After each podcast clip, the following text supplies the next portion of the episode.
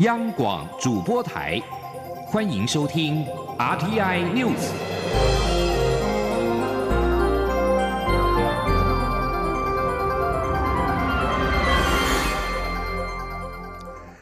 各位好，欢迎收听这节央广主播台提供给您的 RTI News，我是陈子华。在七月二十二号爆发特勤人员借元首出访涉及违法私烟案件之后，总统府政风处在二十三号正式的成立专案小组，并且由法规会协同调查。而总统府也在今天说明了调查进度，在交叉比对各单位当事人自清以及遭到起获的统计表之后，确认有八十二人共购买八千五百多条，而其中无总统府以及官会的政务人员或机要人员，但是另外有一千两百条的购买者，目前。只知道绰号，有待后续的调查理清。而对于购买数量明显有违常理者，总统府也请减掉积极侦办。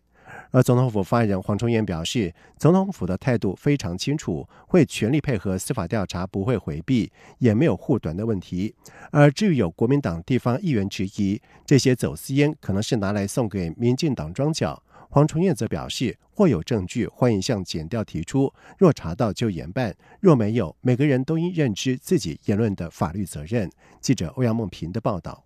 国安特勤人员爆发违法私烟案，总统府侍卫室就订购了四千九百九十九条。国民党团指侍卫室的实职主管是总统府秘书长，因此总统府秘书长陈菊应该负起政治责任。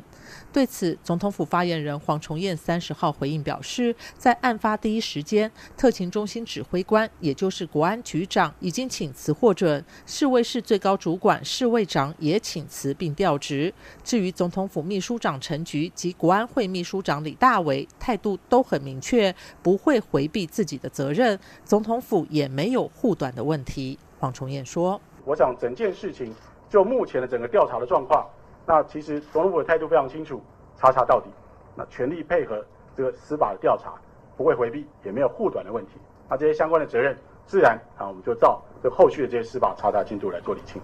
至于台南市议员谢龙戒指，在蔡英文总统上次出访后，台南地区就有不少绿营庄脚收到七星烟的水货，因此质疑这些违法走私烟是否拿来发给地方庄脚。黄崇彦则表示，如果谢龙界有证据，欢迎向检调单位提出；如果有查到，就严办；但如果没有的话，每个人都该对自己的言论及法律责任有基本的认知。另外，华航干部三十号上午接受广播媒体访问时说，专机上除了蔡总统外，其他人都买了免税品。黄崇彦则表示，这是不正确的讯息，像是在场的他与另一位发言人张敦涵就没有购买。目前也已有几位访团团员，包括立委，表示要提高。他指出，有关班机乘客的商品购买是属于个人消费行为，总统府不会过问，相关购买资讯也受到法律保护。而类似的不实说法，对于所有为国家外交努力的访团成员及媒体，都不是公平的说法。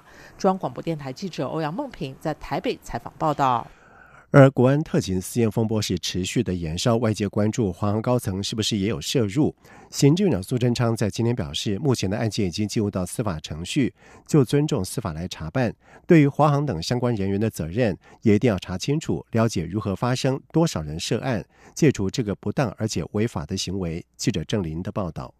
国安特勤人员走私烟品案备受关注。行政院长苏贞昌三十号受访表示，这次发生的私烟案非常不当，也是违法行为。蔡英文总统第一时间就下重手，不但撤换国安局长，还调离侍卫长，这是前所未见的严厉处分。苏贞昌说，新任的国安局长邱国正一向以治军严谨闻名，总统也交代在一定时间内要做出调查报告，并且要求以后出访行程团员不得再有任何优待。可以看出，虽然这个长期积习并非是在蔡总统任内才发生，但蔡总统一发现就立刻戒除弊端，痛改前非。案件已经进入司法，我们尊重司法查办，全力配合。另外，相关的责任，包括华航等，我们也都站在一定要查清楚，这是怎么发生，到底有多少人涉案，一定要。戒除相关这种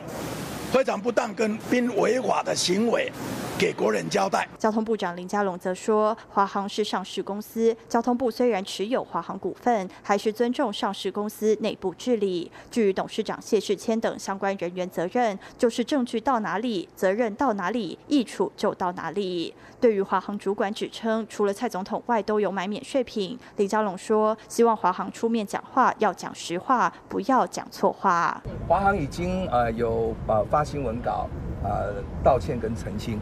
所以我讲说，我是鼓励华航面对社会，啊，要能够呃呃公开资讯，好出来讲话，啊是呃呃我们支持，但是要讲对话。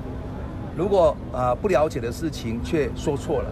那就也是要承担嘛，就是道歉澄清，啊，然后下不为例。另外，对于国民党立委质疑交通部都是林佳龙人马，林佳龙表示，他任用的几位台中市府同仁都是公务员，到交通部任职甚至降级减薪，但外界一再扭曲抹黑，伤害公务员，这是不对的。希望大家就事论事，不要因人废言，打击公务员士气。央广记者郑玲采访报道。台湾首播的纯网络银行究竟是花落谁家？监管会在今天是如期公布，结果申请的三家全部都上榜，而预计最快在八个月之后，也就是明年的四月，就会加入市场以及传统银行竞争。监管会主委顾立雄也特别点出，纯网银由于没有实体的分行，成本相对比较低，但是仍要有合理的定价模式。监管会不允许掠夺式的竞争。记者陈林信宏的报道。向金管会提出申请纯网络银行的三组团队，包括连线商业银行 Line Bank，发起人为台湾连线金融科技股份有限公司、台北富邦商业银行等；将来商业银行发起人为中华电信、兆丰银行等；乐天国际商业银行发起人为日本乐天银行株式会社、国票金。原本金管会要从这三家申请者挑选出两家，但最终结果三十号出炉，申请者全都上榜。金管会主委郭立雄表示。是，主要是因为经过实体评选，这三家申请人所提的营运模式不同，目标客群也有差异，且都有助于普惠金融，有助于金融创新。况且以近期其他邻近国家区域来看，香港已经陆续核发八家纯网银执照，新加坡宣布将开放五张，韩国则是除了现有两家纯网银之外，今年也在开放申请设立，显示纯网银的加速界限也非绝对。不过，顾立雄也强调，金管会反对纯网银未来以不合理的定价妨碍金融市场秩序，也就是先亏本再来竞争。顾立雄说：“我想纯网银它当然还是会有一个呃，它应该有的合理定价模式。那这主要的合理定价模式就是要考量本身资金的成本、营运的成本、呃风险的未纳、合理利润。”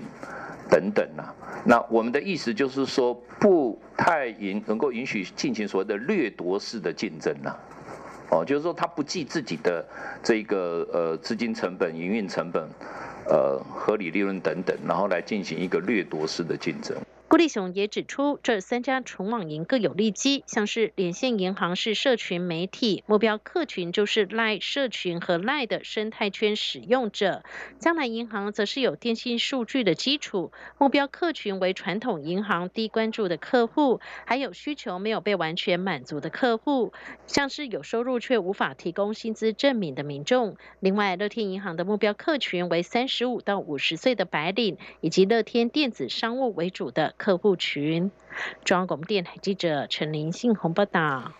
行政院经贸谈判办公室在日前发函给八个部会，要求详查明年度新南向政策的预算比今年少的原因，遭到了国民党立委的质疑，浮编预算。而对此，行政院发言人古拉斯达卡在今天澄清，经贸办仅要求相关单位说明为何减少，并没有要求各部会增加编列。记者王维婷的报道。媒体报道，国民党立委曾明宗接获爆料，指行政院经贸谈判办公室日前发函国发会、财政部、卫福部等八个部会，要求详查明年度新南向政策的预算编列情形，为何会比今年短少新台币一点八亿？曾明宗质疑新南向成效不佳，是否有浮编预算的情况？对此，行政院发言人古拉斯尤达卡三十号表示，经贸办看到各部会新南向预算后，发现比今年减少一点八亿，所以希望了解原因。发文请各部会整理资料后回报存查，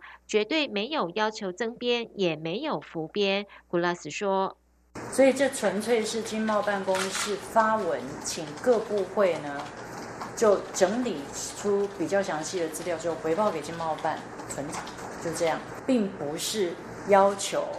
补编，或者说根本编不到那么多，业务根本没编到那么多，我就要求你一定要给我补回来，浮编。其实并不是这样的，完全不是。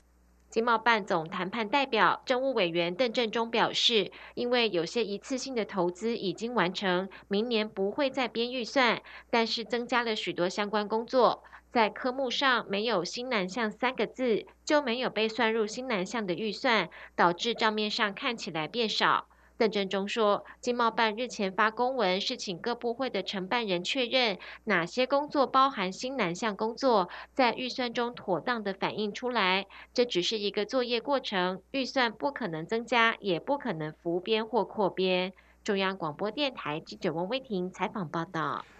在外电消息方面，中国国务院港澳事务办公室在二十九号举行了记者会，针对香港近期的反送中风暴表态。而香港《明报》在今天报道指出，泛民主派组织民间人权阵线召集人陈子杰表示，国务院有权任命和罢免特首，但是港澳办记者会没有宣布罢免香港行政长官林郑月娥，浪费了港人四十分钟的时间。同时，陈子杰也质疑历届特首都未能解决香港深层次的矛盾，而北京应该反省的是否特首产生办法有问题，是否所托非人。另外，民主党主席、立法会议员胡志伟则是认为，港澳办的发言反映了北京误判形势，是把出路打上了死结。他并且重申，示威者诉求清晰，政治问题必须政治解决。而香港立法会会计界议员梁继昌在今天上午则是和特首办公室主任陈国基会面，并且请他转交一份由三千八百多位的会计师联署致函给特首林郑月娥的信件，敦促港府对先前修例争议就责，并且回应包括。重启政治制度改革，以落实普选立法会和行政长官的四点诉求，以平息社会的纷争。美国国务院高阶官员在二十九号告诉路透社说，美国希望所有的船只的追踪巡达机，也就是船舶自动识别系统，保持开启的状态，以减少非法行动跟走私，并且增加船只在世界各地行动的透明度。而船舶自动识别系统是观察船只定位最简单的方式。美国设法切断伊朗石油出口，为了躲避美国的追查，伊朗等国的船只关闭了船舶自动识别系统，渐渐成为常态。而国务院这位不愿具名的官员在受访的时候表示，美国已经针对更多透明度以及遵守航运规定的必要性，和各国以及各船运业者公开与私下讨论过之后，确定船舶自动。识别系统保持开启也在讨论的范围之内。另外，这名官员也表示，除非船只航行在有海盗问题的索马利亚外海，不然绝对没有理由关掉船舶自动识别系统。澳洲外交部长潘恩在今天表示，一旦美国国会批准了给予美国海军两亿一千一百五十万美元，美国将计划到澳洲增建军事基础设施。根据路透社的报道指出。中国致力在太平洋扩张影响力，让西方国家越来越担心，而美国则是在这个时刻打算强化在澳洲的部署。而军力部署倡议的内容，其中包括有每年美国将派遣两千五百名的海军陆战队的成员到澳洲受训，以及两国空军固定联合训练等等。另外，潘恩并没有说明美国打算新建何种的军事基础设施。但是，澳洲的媒体在这个月稍早的时候曾经报道说，华府已经计划在澳洲的北领地首府，也就是达尔文附近新建新的港口设施。而美国驻坎培拉大使馆发言人则是拒绝置评。澳洲国防部则是表示，他们预期唯有等到美国国会批准提案，才会有具体的计划。以上新闻由陈子华编辑播报，这里是中央广播电台台湾之音。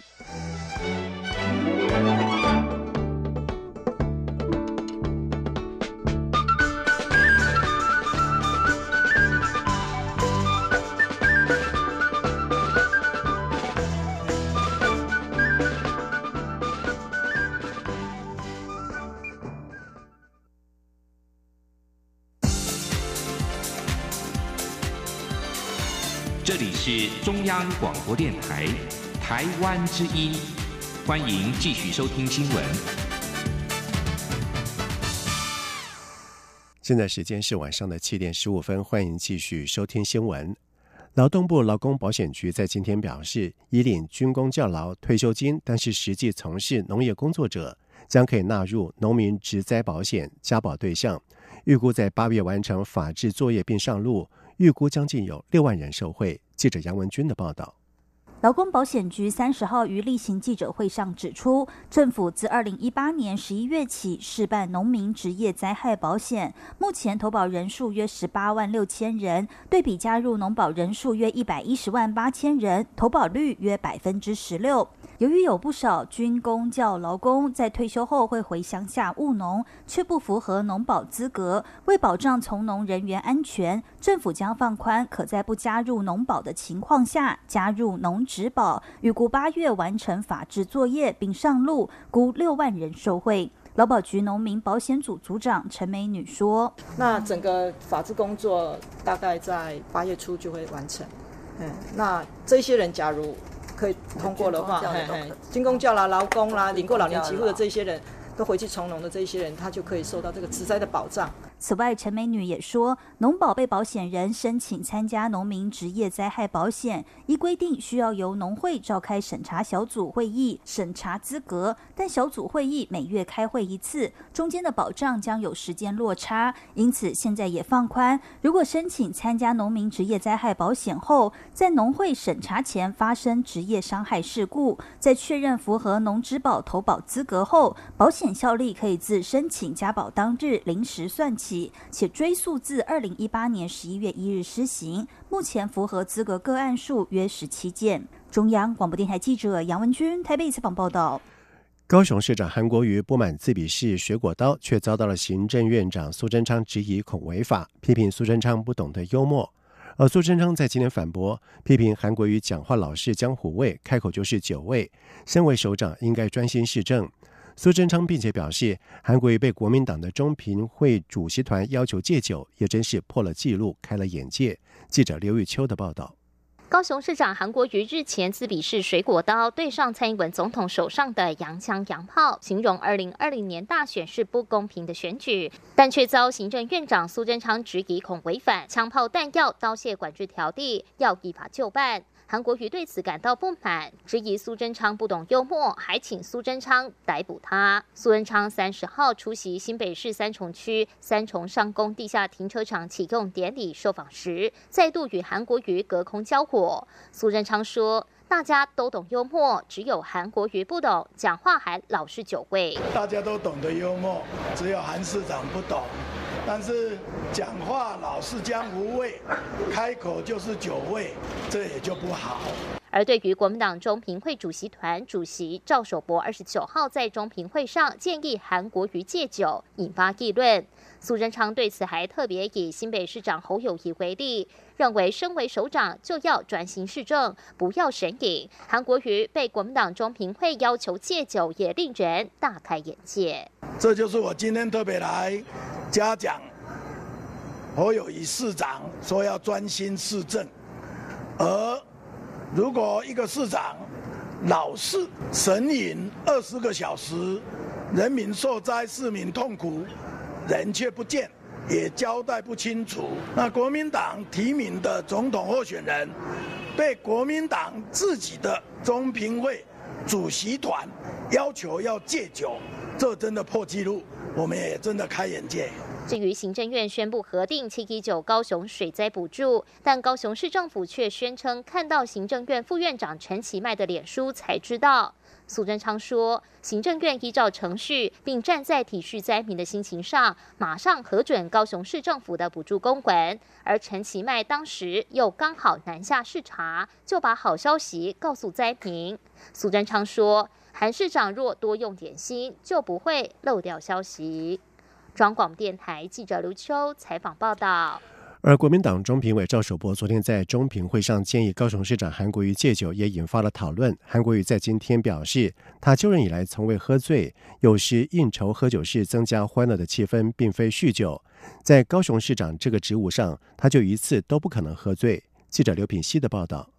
高雄市长韩国瑜日前表示，蔡英文总统手上有的是洋枪洋炮，他只有一把小水果刀，形容二零二零年大选是不公平的选举。行政院长苏贞昌二十九号被问及此番话时表示，韩国瑜如果带着刀子，就违反枪炮弹药刀械管制条例，他一定会依法就办。韩国瑜三十号接受媒体联访前，特别拿着水果刀切水果给记者吃。他受访时表示，他那番话是比喻，但苏贞昌连基本的幽默感都没有，讲话酸到不得了，所以他特别拿着水果刀切水果，请苏贞昌逮捕他。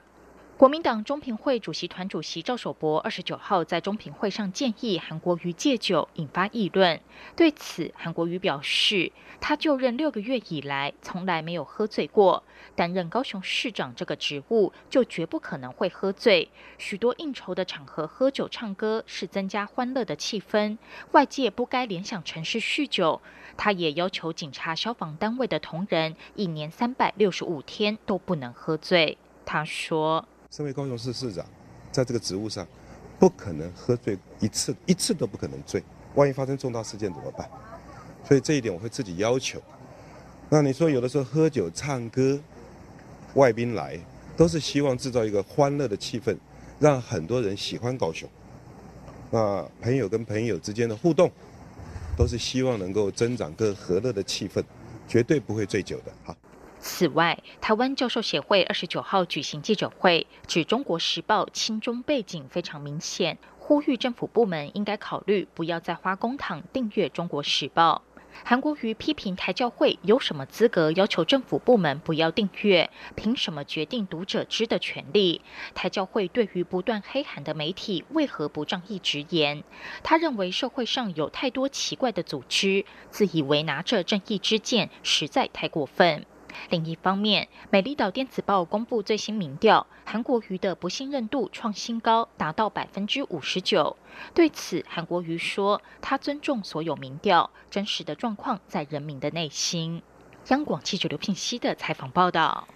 接下来我们来关心天气方面的消息。原本位在南海的低气压是持续的增强。根据中央气象局的观测，在下午的时候已经增强为热带性低气压，目前以每小时十五公里的速度向西北进行。气象局表示，预计这个低气压在二十四小时将会持续增强，形成今年第七号台风尾帕，并且将持续朝海南岛前进，对台湾天气只有间接的影响。在外电消息方面，美国总统川普再次的煽动种族分裂，在二十九号针对巴尔德摩非裔联邦众议员发动了新一波的攻击，也大肆批评黑人民权领袖浸信会牧师夏普顿。而这位共和党籍总统连番推文，将矛头指向了众议院监督暨改革委员会主席康明斯以及夏普顿，并且持续攻击有“四人帮”之称的四位少数族裔民主党籍国会女议员，企图争取在二零二零总统大选连任。川普瞄准夏普顿，因为他替康明斯和他服务的选区辩护。夏普顿跟川普在纽约的社交圈素有往来，但是川普不情愿对任何过往的密切互动做说明。而夏普顿在记者会上谴责川普，并且指这是对康明斯和巴尔德摩民众偏执和带有种族歧视的攻击。维吉尼亚州非裔州议员在二十九号宣布，他们将杯葛这个礼拜纪念美国民主之始的典礼，因为川普预计会出席。而这项杯葛行动发生之前，川普才在周末发表和康明斯有关的评论，称他以黑人为主要选民的巴尔德摩选区老鼠横行，恶心脏乱。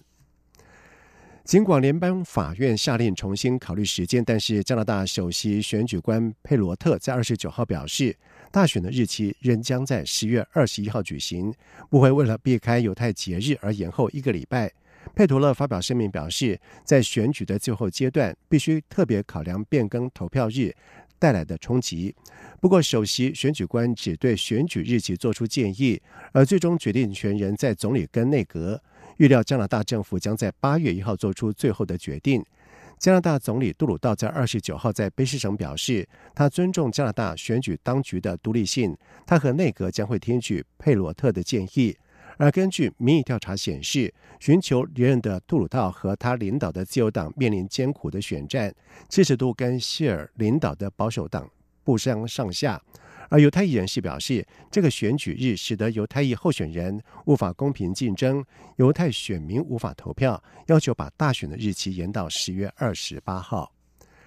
呼吁全球对抗气候暖化环保小斗士，十六岁的瑞典少女桑伯格将从英国搭乘一艘高科技的太阳能动力船前往纽约，出席九月由联合国主持的气候高峰会议。桑伯格启发全球青少年参与反全球暖化运动。他这次为了减碳，拒绝从英国搭机到纽约。桑伯格在今天提文表示，他们将在八月中旬出发，从英国横渡。大西洋到纽约，桑伯格的行程预计将花上两个星期才能够从英国抵达纽约。他并且表示，科学研究已经明确的显示，最迟在二零二零年之前，我们必须着手将碳排放的曲线直转下弯曲，如此才能够有机会将全球温度升高控制在摄氏一点五度以下。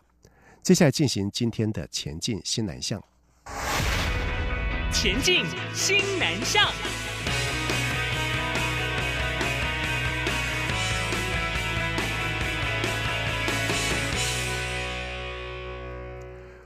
外交部国际青年大使交流计划在今年主轴是定为“青年外交呈现台湾”，而以此遴选出了七十五位国际青年大使，在今天举行了开训典礼。预定完成四周的课程之后，在八月下旬访问我亚太友邦以及新南向政策国家，希望能够增进我国跟东南亚、南亚国家的产官学界互动交流。记者王兆坤的报道。今年度国际青年大使交流计划共有一千一百位大专院校学生报名参选。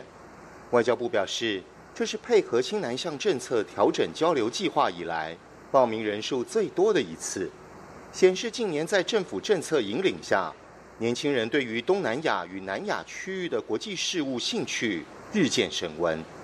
在经过初选、复选、决选三阶段作业后，外交部从超过一千位报名者中选出了七十五名学生。三十号举行开训典礼，开始四周的训练课程。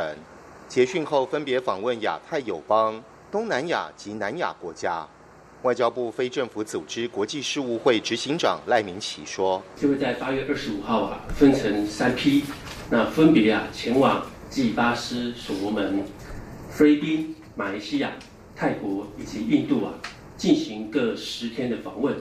此外，关于台湾主办二零一九亚洲国际花式滑冰经典赛台北站赛事，究竟是中国打压，还是隐形压力被迫让出？”又或者是我方主动放弃主办权等争议，赖明奇回应指出，教育部体育署上周五邀集外交部、内政部、陆委会等单位开会研商，而当天会议决议，由于此事还在调查了解，所以后续若有新的情势发展，都由体育署统一对外说明。中央广播电台记者王兆坤台北采访报道。另外，为了配合新南向政策，行政院环保署和美国环保署在二十九号到八月二号在台湾合作办理了二零一九年新南向国家空气污染防治年会，邀请韩国、印尼、越南、斯里兰卡、泰国跟蒙古等国、亚洲开发银行以及亚洲环境遵法与执法网络等两个国际组织，共约三十多位的政府官员和专家来台交流空气污染管制经验。环保署表示，研讨会除了针对各国空气品质管制策略进行深度交流之外，并特别针对东南亚国家比较感兴趣、具有相同背景的议题进行讨论。另外，环保署期盼以此次交流作为合作契机，奠定未来进一步推动新南向空气品质管理合作平台的基础，与各国在亚洲区域空气污染防治的工作上创造互利共赢的合作模式。同时带动国内的环保人才、绿色产业推广输出，并且借由环保工作实质交流，提升台湾的国际形象。